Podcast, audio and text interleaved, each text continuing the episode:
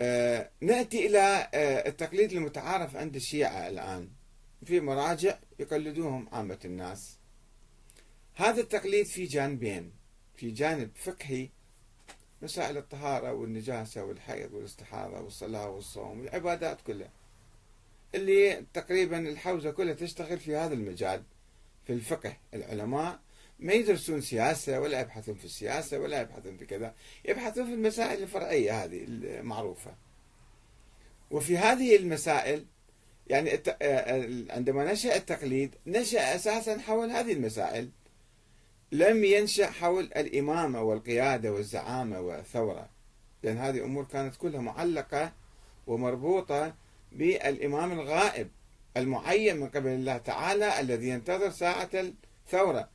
هو الذي يجب أن يقود الناس و آه، يعني يمارس هذه الأمور ويشكل الحكومة والدولة وما إلى ذلك. فإذا وأما الحوادث الواقعة فارجعوا فيها إلى رواد حديثنا يعني المسائل الحادثة كما فهموها الفقهاء عبر ألف سنة فقهاء الشيعة أقصد. فإذا آه، آه، التقليد عندما أصبح جائزا كان محرم صار جائز بعدين. والتقليد الأعمى أقصده. سؤال العلماء ما في إشكال. هذا الشيء عقلي. نسأل العلماء ولكن نسألهم عن دليل. مو نغمض عنه وخلص هو أنت. شو هو نبي.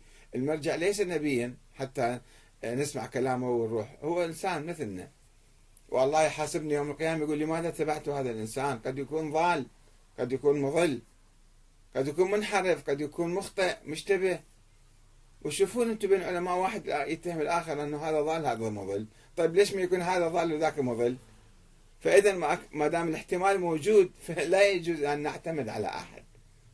هكذا أنه هذا كأنه نازل من السماء وعند نازل عليه جبرائيل مثلا. لا. الجانب الفقهي هو الذي نشأ ونمى عند العلماء. وصاروا مراجع وصاروا مقلدين. بعدين شوية شوية صاروا يمارسون مواقف سياسية.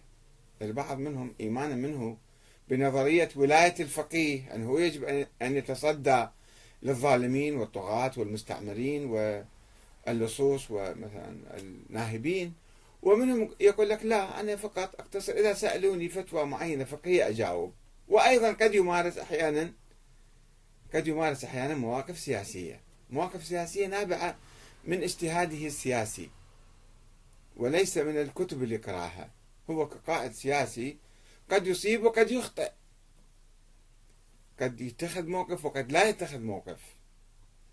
فإذا اتخذ موقف وشفنا موقفه جيد والناس يلتفون حوله. وإذا ما اتخذ موقف انسحب. كثير من المجتهدين أو المراجع أيضا ينسحبون عن الحياة السياسية. يقولون نحن لا نريد أن نتدخل في الحياة السياسية. طيب لا تتدخل مو مشكلة. ولكن إذا كنا نقلدك أو الناس كانوا يقلدوك فيقلدوك في المسائل الفقهية ما دام أنت انسحبت عن المسائل السياسية فهم أحرار. وأساسا ما عندك يعني ما في إلزام. إذا واحد قال أنا قلدت مرجع معين أن ألتزم بكل ما يقول سواء في سكوته أو في آه، تحركاته. لا إذا قال موقفا جيدا اتخذ موقفا جيدا أو أصدر فتوى معينة جيدة نحن نتبعه.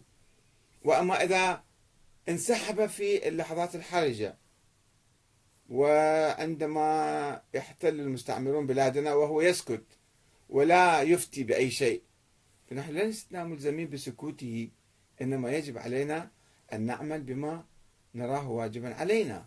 نقاوم المحتل نكافح المستبدين نطالب بحريتنا يعني بحقوقنا لا ننتظر هذا المرجع أو ذاك لأنه اسمه مرجع أو لأنه قلدناه في مسائل فقهية وتبعناه في كذا فهو يقول لك أنا مو مرجع شامل ما عندي شمولية كل موقف وكل حركة وكل سكنة بعض بعض المتفقهين بالحقيقة أو أنصاف المراجع الآن يقولون لا ما يجوز تعمل أي عمل سياسي إلا تأخذ إذن من المرجع ليش؟ من قال ذلك؟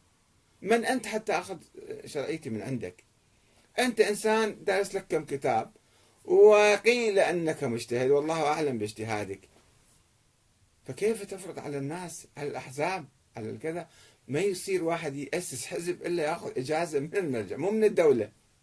الدولة حاطة شروط الحكومة والبرلمان. لا هذا ما يعترف بالبرلمان ولا بالحكومة. يجب أن تأخذ شرعيتك من آية الله الفلاني. هذا كلام جديد بدعة جديدة هذه.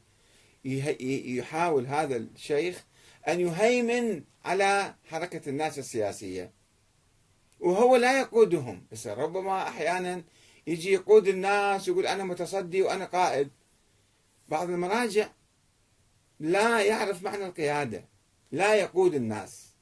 لا يوجه الناس. لا يعبئهم. لا يثورهم. إنما هو جالس في بيته ويفتي بعض المسائل ولا هو هالة وعلى الناس كلهم أن يعني كما في بعض الأحاديث أنه إذا الإمام تحرك تحركوا معه وإذا جلس أو حلس في بيته فعليكم أن تحلسوا وتكونوا حلوسا وتجلسون وما تتحركون وما تقومون بأي ثورة يعني لماذا نربط حركة المجتمع بهذا الإنسان؟ وهو غير مقدر للظروف السياسية أو لا يعرف آه، الموقع أو جبان يخاف مثلا أو عميل أو مرتبط الله أعلم شيء.